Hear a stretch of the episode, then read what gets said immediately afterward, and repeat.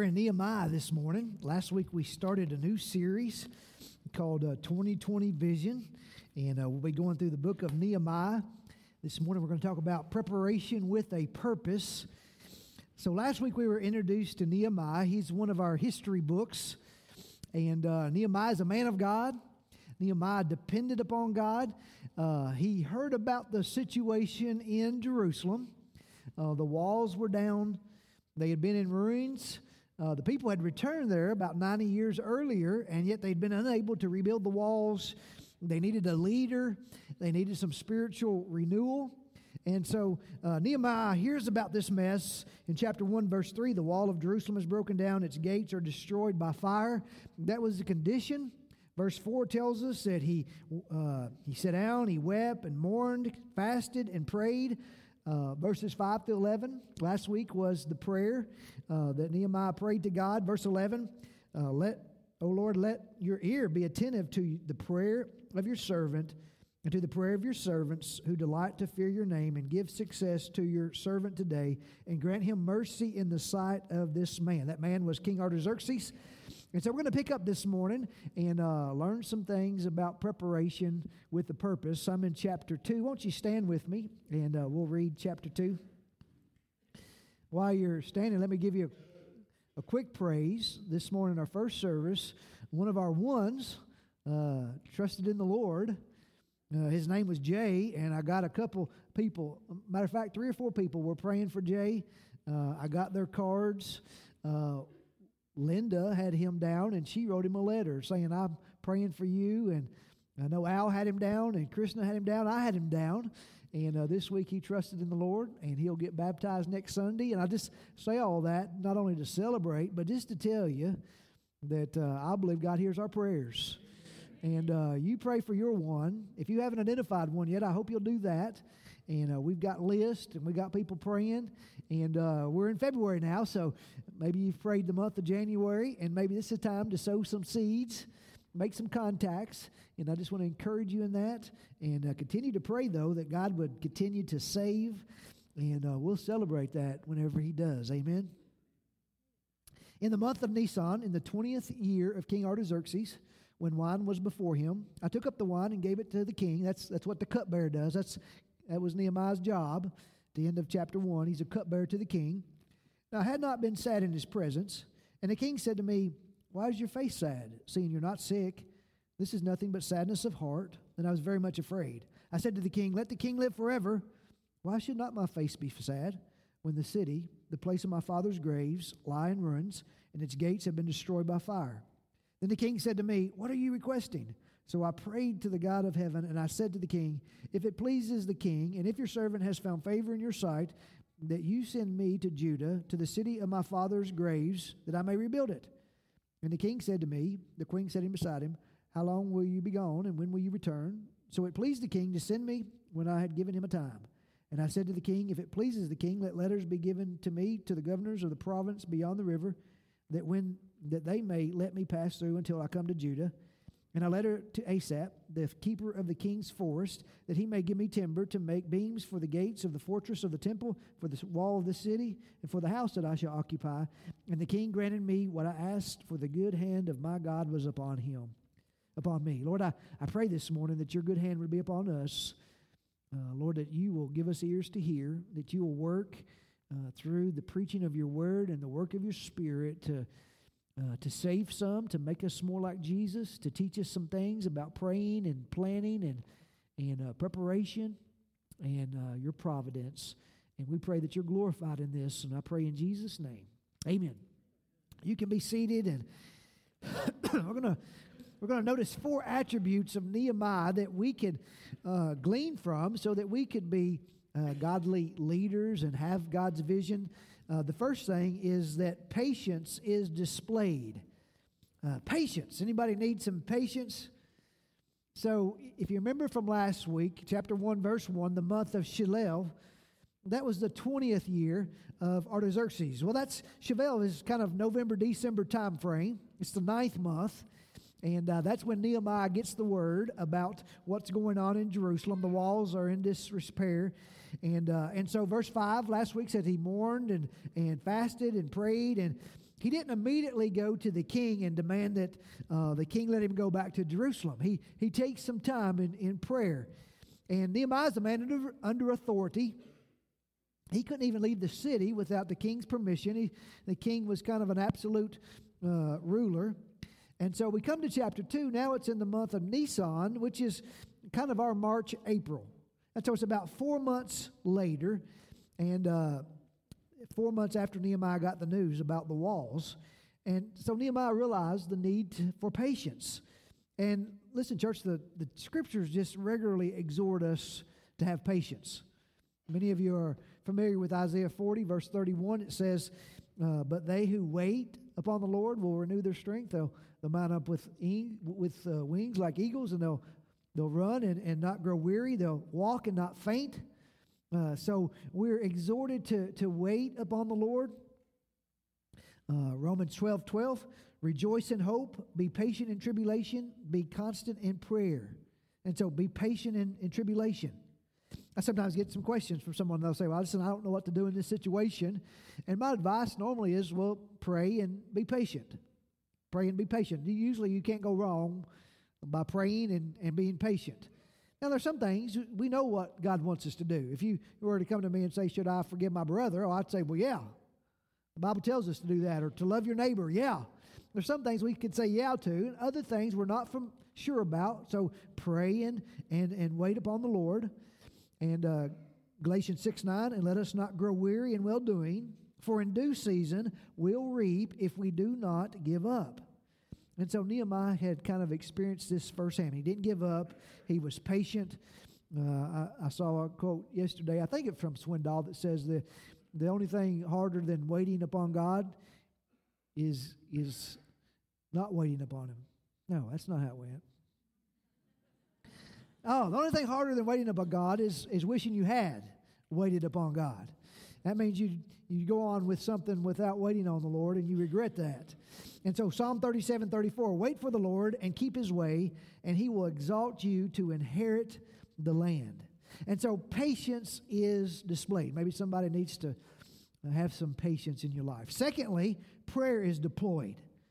I know we talked about prayer last week, and uh, we're going to talk about it probably every week that we're in Nehemiah because Nehemiah is regularly going to the Lord in prayer, asking for the Lord's favor. And uh, last week we looked at, his, at Nehemiah's prayer, and we, we talked about adoration, confession, thanksgiving, supplication, acts, this acronym acts that we might use in our prayer lives. And uh, Nehemiah has been praying for these four months. And so we pick up in chapter 2. I, I had not been sad in the, in the, in the king's presence. Uh, and the king said to me, Why is your face sad, seeing you're not sick? This is nothing but sadness of the heart. Then I was very much afraid. He's the, he's the cupbearer. His, his job is not to come whining to the king. And so he realizes that the king recognizes my sadness. And so, verse 3 I said to the king, Let the king live forever. That's a good word, isn't it? Why should not my face be sad when the city, the place of my father's graves, lies in ruins? The gates have been destroyed. And so I, am sad because of the condition of my homeland. And the king said to me, What are you requesting? And notice this little phrase in verse 4 So I prayed. I prayed to God of heaven. He, he offers up a, a prayergram. He, he shoots one up quickly. Lord, help me to give me the words right now. This is when I need it. And uh, we know 1 Thessalonians 5.17 says to pray without ceasing. And so as we go through our days, we walk in communion with God. We bring every little thing to Him and say, God, what should I do in this situation? How should I respond? What word should I use? How can I please you? That, that's the, the picture of most of us are aware of James 5:16, the prayer of a righteous person has great power at its working, or the effectual fervent prayer of a righteous man availeth much. And so we ask ourselves, Am I a man of prayer? Are you a woman of prayer? Are we a church of prayer? Do we live in constant dependence upon God? And so uh, prayer is, is deployed. And then, thirdly, planning is demonstrated. Now, I don't want you to miss the, the planning and the preparation of Nehemiah, but even before he talks to the king. Uh, Nehemiah has a fixed go. His, his go is to be able to return to Jerusalem and rebuild those walls. Uh, he makes some preparation for that. He, uh, he, he wants to have a plan in place. And so, uh, verse 5, when he, he answers the king, if it pleases the king, and if your servant has found favor in your sight, that you send me to Judah, to the city of my father's graves, that I may rebuild it. And so that was his purpose. Now, someone has said people who aim at nothing are sure to hit it. And, and some people don't have goes and don't make plans. And so not only should we have a go, and not only did, did Nehemiah have a go, but he made preparations for it. Uh, he'd been praying and thinking about this for a few months. Uh, he knew about how long he thought it would take, maybe. And so when he's asked in verse 6, how long uh, are you, are you going to be away? Uh, when will you return? uh, it pleased the king to send me when I had given him a time. And so Nehemiah's not saying, I want to go and I don't know when I'll get back. I don't know how long it'll take. He, he gave the, the king a, a time frame. He'd been thinking through this, praying about it. And uh, Nehemiah is aware of the obstacles that the Jews had faced in trying to rebuild. If you read the book of Ezra, there's always these enemies coming and threatening the, the people. And, and they even wrote a letter to the king, uh, telling the king that the people of Israel were trying to rebel against him, and he made the, the work stop.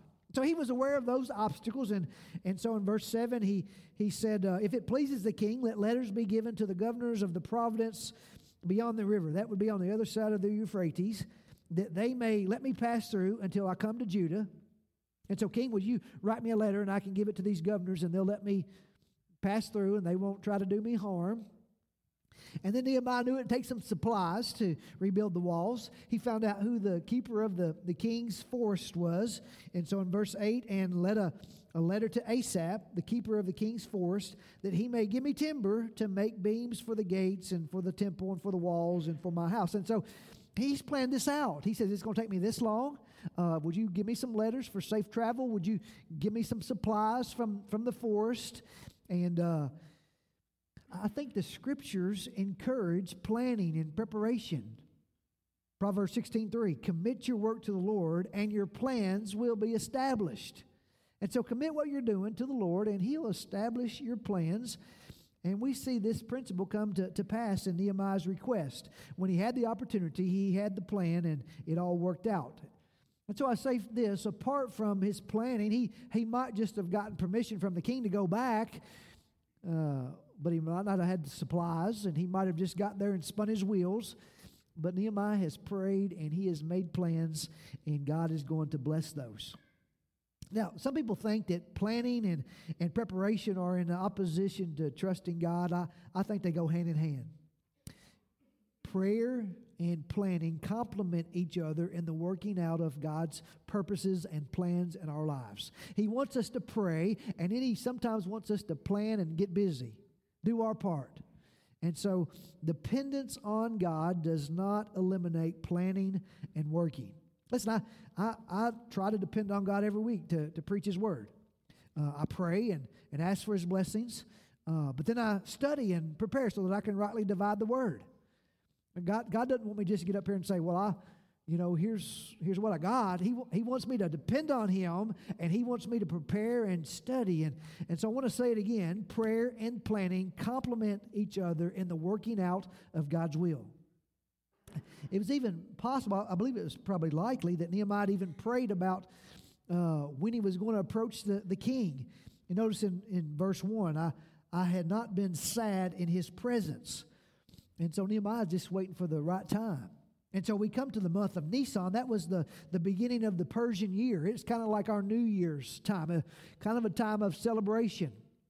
And I was just thinking, you know, that time between Thanksgiving and, and Christmas, uh, that's always a, a good time. People are a little more generous and a little happier. It's the, the holiday season, and it's a good time to, to ask for something. Well, this is kind of the same way uh, Nehemiah had sought the Lord for the best time to approach the king, and, and this was the time. And the reason I entitled this message, Preparation with a Purpose, uh, is just in light of all the difficulty that the Jews had had under. Uh, you read about Ezra, about all the opposition. Well, Nehemiah prays and he makes preparations, and he's able to tell the time frame, the supplies, the letters Proverbs 16 9 says, The heart of a man plans his way, but the Lord establishes his steps. And so, man plans, the Lord establishes. And then that leads us to the last point this morning. While planning is demonstrated, providence is decisive. I like to talk about the providence of God, God working things out. Verse 8 says, uh, And the king granted me what I asked, for the good hand of my God was upon him. Now, as we mentioned last week, Nehemiah knew that God could move the heart of the king. And so while Nehemiah is planning, he's also praying. And, uh, and so when he presents this to the king, this, this pagan king gives him permission to go back to the land to rebuild the walls. And uh, he was convinced that only God could have brought that to pass. Again, last week, Proverbs 21 1. The king's heart is a stream of water in the hand of the Lord. He turns it wherever he wills. And so the king may have all authority, but he's in God's hands. And Nehemiah said, You know, God, you can turn his heart any direction you want to. Now, we got through verse 8, and I think we could have got through all of chapter 2 this morning, but I, there's this uh, amazing prophecy that begins here in Nehemiah chapter 2. And so I debated about whether to talk about this. Uh, but anyway, I think we should. And so if you want to lace up your shoes and turn to Daniel chapter 9, Anybody like Daniel? Some of you like Daniel. How about Revelation? Some of you like prophecy. The first service called it a math lesson. We get a little bit of a math lesson for a few minutes, but Daniel chapter 9, we know Daniel was uh, exiled from, from Judah to Babylon around 606, 605. He was one of the first ones taken exile, him and Shadrach, Meshach, Abednego, some of them. And, uh, and so he was taken exile to Babylon, and God's hand was upon him. In the year around 539 BC, Daniel has this prophecy from God. We call it the 70 weeks prophecy. Uh, it's in Daniel chapter 9, and I just want to share a little bit of it. Uh, when it says 77s, uh, so Daniel chapter 9, verse 24, 70 weeks, these weeks are, are actually years of sevens. And so 70 70s, 77s is 490 years.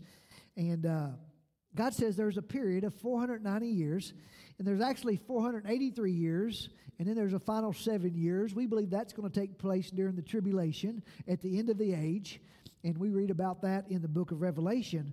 Uh, but there's this 490 year period of this block of history that, that God shows to Daniel that will be fulfilled uh, and it starts in Nehemiah chapter 2. And so uh, here's what it says in Daniel 9 24. 70 weeks are decreed about your people and your holy city to finish the transgression, to put an end to sin, to atone for iniquity, to bring everlasting righteousness, to seal both vision and prophet, and to anoint a most holy place. So God says at the beginning of this 490 years, there's coming a period of time, and at the end of it, sin will be dealt with, eternal righteousness will be established. When did that happen? Yes, when Jesus went to the cross. He took care of sin, He provides us with righteousness. And so, when did these 490 years begin? Well, verse 25 of Daniel 9 Now therefore, and understand that from the going out of the word to restore and build Jerusalem, from the going out of the word to restore Jerusalem. And so that's exactly what King Artaxerxes gives permission to Nehemiah here in Nehemiah 2 to go back and to rebuild these walls. And so we would say that this event in Nehemiah chapter 2 is the beginning of Daniel's prophecy. And so uh, Nehemiah 2 1 says it is the month of Nisan in the 20th year of King Artaxerxes. Historians declare that King Artaxerxes uh, took the throne around 465 BC. So if you want to write that down in your notes, you can. 465. So his 20th year would be 445. You probably don't need any calculators for that one. So around 445, we're coming down because we're coming towards the birth of Christ. And so Nisan, the 20th year of King Artaxerxes, is March 14th, 445 BC. Uh, Sir Robert Anderson declares that March 14th, 445 began the beginning of Daniel's prophecy of Daniel 9:24. Now I don't want to get too technical this morning, but in in uh, Daniel 9:25, we have these two periods listed. That first there are seven weeks. Uh, then Know therefore and understand that from the going out of the word to restore and rebuild Jerusalem to the coming of an anointed one, a prince, there shall be seven weeks. So seven weeks is seven times seven, 49. And then there's 22 weeks. And so they're, they're divided up. And so this first seven week period is 49 years, and it, it begins when Jerusalem is built, and it says, in a troubled time. And so, as we go through the book of Nehemiah, we're going to realize that when Nehemiah gets there, there's lots of trouble going on. There's all kinds of opposition, and, and we're going to talk about that in the, in the weeks to come and, and everything that happened when he went back. Uh, but Daniel sees a 49 year period, uh, seven sevens. And so, if you go, if you start at 445 and you go forward 49 years, you come to about 396 BC. And that's a very crucial uh, time not only was it the time when Jerusalem, the city, was rebuilt, it's also the time that this Old Testament, we call it the Old Testament canon, was completed. The 39 books of the Old Testament were completed about that same time. And so it's just, it is as if God reestablished his people in the land. He allowed them to rebuild Jerusalem and the temple, and he established his word, the Old Testament. And from there, there was silence from heaven. God didn't send any more prophets. The next one that would come on the scene is John the Baptist. And so the, the next thing that happened Uh, after everything was rebuilt in Jerusalem and the scriptures were completed, the Old Testament scriptures, the next thing in redemptive history was the coming of Jesus. And so that's the first 49 years. And then, then in Daniel 9:25 we read about this three score and two weeks. We don't talk like that, do we? We don't have scores and but three scores, 60 years and and two, so 62 weeks. And so that's 62 times 7, that's 434. I'm going to do the math for you. If we add 434 plus the 49, we get 483 years. You all good with that? And so, what is this 483 years? Well, back to Daniel 9:25, to the coming of an anointed one or the prince or the coming of the Messiah.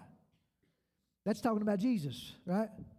And so, from 445 BC, the, the time when uh, King Artaxerxes gave Nehemiah permission to return to rebuild the walls, we want to go forward 483 years.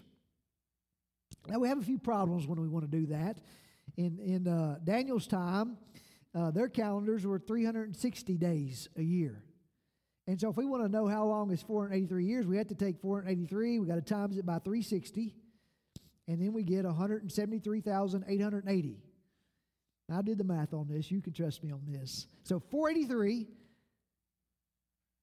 times 360, 173 1,880. If we want to put it in our calendar, then we have to divide it by 365.25 because we have 365 days in our calendar plus leap year every four years. So we can divide it back out. But if we just take the days, 173,880.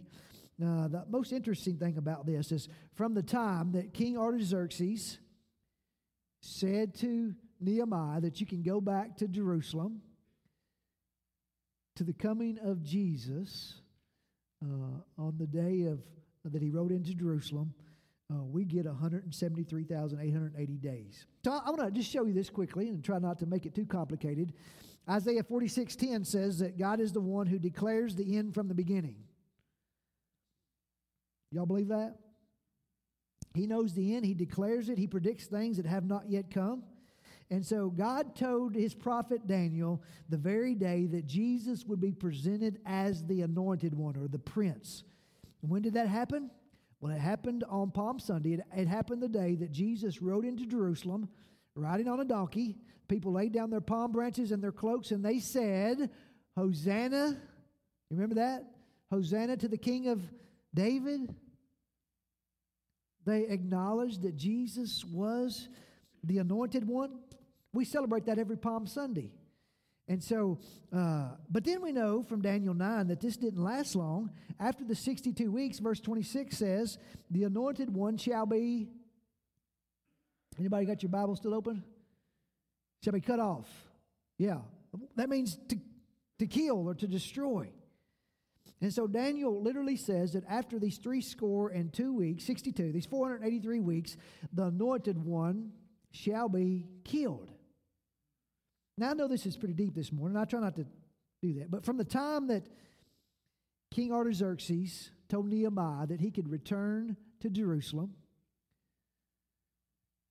which is March 14th, 445 BC, if we f- fast forward 483 years or 173,880 days, the date is April 6, 32 AD, and that is the date of Palm Sunday. That is the date that Jesus rode into town and they acknowledged him as the Savior.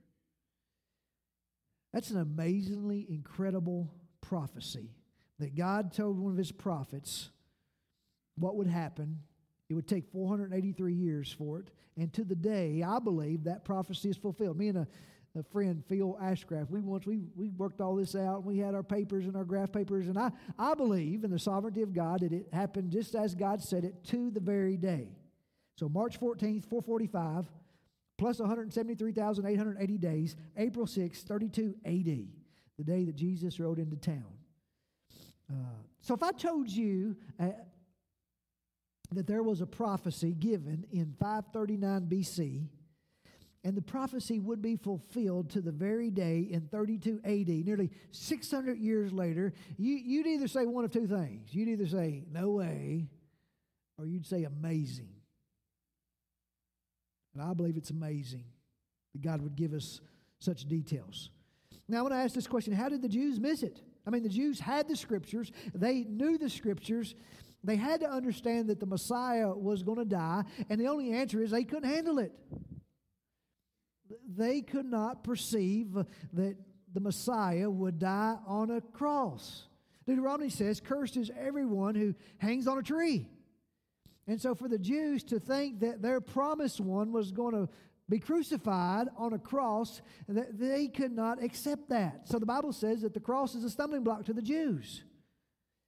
And so, even though Daniel said these 69 weeks would pass and the Messiah would be cut off or killed, and there's, I don't know of any other way to interpret it. Exactly what Daniel said would take place happened, and they missed the whole thing. And listen, 2,000 years later, people still have a, a problem with the crucified Savior. And, and the fact that God would send a, a, prophecy nearly 600 years before it took place and it was fulfilled to the day, that, that is amazing to me. It, it, it just further proves that God's word is trustworthy and true. And listen, I, I stake my life on that. that that's the certainty, uh, church, that we can have of God's word being true. As C.S. Lewis said, we have to make a choice, don't we? Jesus is either a liar, a lunatic, or he's Lord. And I want to confess to you today, I think he's Lord. And uh, I, I, usually try to avoid getting too deep into prophecy on a Sunday morning just, just because it can be confusing to some. But I, here's what I really want you to know just the overarching message of the Bible is that we have a creator, and, and the Bible tells us about him in Genesis 1. He created all things, he is holy, he created man. Man chose sin. We're all sinners. Romans 3:23 for all have sinned and fall short of the glory of God. Romans 6:23 the wages of our sin is death. But from the beginning of creation, God had a plan to rescue sinners. And the only way for our sin to be paid for was for God to send his one and only son, Jesus Christ, to pay for our sins. And so not only do I want you to know that Jesus came, but he lived a sinless life. He went to the cross and took our sins. He died. He was buried. On the third day, he arose again. And I want you to know we have these 39 books we call the Old Testament. And sometimes we get into the Old Testament and we think, what is all this about? It's pointing us to the coming of his son Jesus. And so we start in Genesis 3:15 and, and God tells us that the offspring of the woman would come and crush the head of Satan. And we have a prophet like Micah who says that the, he would be born in Bethlehem. We have a prophet Isaiah who says that he'll be born of a virgin. We have scriptures like Isaiah 53. It says, He'll be wounded for our transgressions and bruised for our iniquities. The chastisement that brought us peace was upon him, and by his stripes we'll be healed. And so Isaiah tells us that he will suffer when he comes. And we have all these scriptures, and, and Daniel tells us that the anointed one would come and that he would be cut off. And so I say all that to say Jesus came and died on the cross, and it was no accident. Amen? There was no greater way for our loving God to show his love towards us than by allowing his son, his sinless son, to come and to suffer and die for our sins. I mean, that's John 3.16. Our, our kids learned that. We, oh, they probably knew it. They quoted it Wednesday night so they could give Chip a, a pie in the face. But for God so loved the world that he gave his only son, that whoever believes in him will not perish but, but have eternal life. And so that's the story of the Bible. And so as we look back to, to Nehemiah before we close, I, I love verse 8 because uh, Nehemiah had done everything that, that he could have done. He prayed, he thought, through, he thought through this predicament, he planned on what he would need he, to ask the king for. And, and after the king had uh, granted his request to, to go to Jerusalem and to rebuild the walls and to supply all the needs, uh, Nehemiah acknowledged that his success was all due to God. The good hand of my God was upon me. And church, this is, this is so important. We, we need to do our part. We, we need to be disciplined. We need to pray. We need to plan. We need to work. We need to move forward. And all along the way, we trust God. And so we want to see 52 people saved and baptized. We, we got 50 more to go. But, but we got to do our part. We pray and we fast and we pray and we share and we pray and we invite and we pray and we seek Him and then we roll up our sleeves and do our part and we sow seeds and we share. And it so often is the case, God shows up in a big way. Not only did Nehemiah, uh, not only did King Artaxerxes grant Nehemiah's request, but but he exceeded that. We, will get into this next week. But but when he came to the governors in province and gave them the letters, the king had sent with me officers of the army and and horsemen. I want to suggest that'd be pretty impressive to those enemies of the Jews when Nehemiah shows up and he's got the cavalry with him. But that's just the way God does things sometimes, isn't it? He often provides in ways beyond what we even ask Him. And so I just want to declare to you this morning that God's a good God. Amen. He loves His children. We don't ask for fish and He give us a serpent. We don't ask for bread and He give us. No, He gives good things. He wants us to ask, and it pleases Him, especially when we come pleading for the for the souls of others. And, and Paul put it this way in Ephesians 3:20 that God is able to do immeasurably more. Amen God is able to do immeasurably more than all we ask or imagine according to his power that is at work within us. God is able to do more than we even ask. And so, church, we plan and we prepare and we pray and we watch God do his thing for his glory. Amen. Let's pray. Lord, thank you that you're a good father. Thank you that your good favor was upon Nehemiah. And, and as we journey to, to Jerusalem, we're going to see how you provided and protected and blessed. And, you know, we just want to acknowledge your faithfulness. And, and Lord, help us to do our part, to seek your face in prayer, to, to plan, to fast, to share, to pray. And help us just to live in dependence upon you and, and realize that you're a good Father and you do even more than we ask.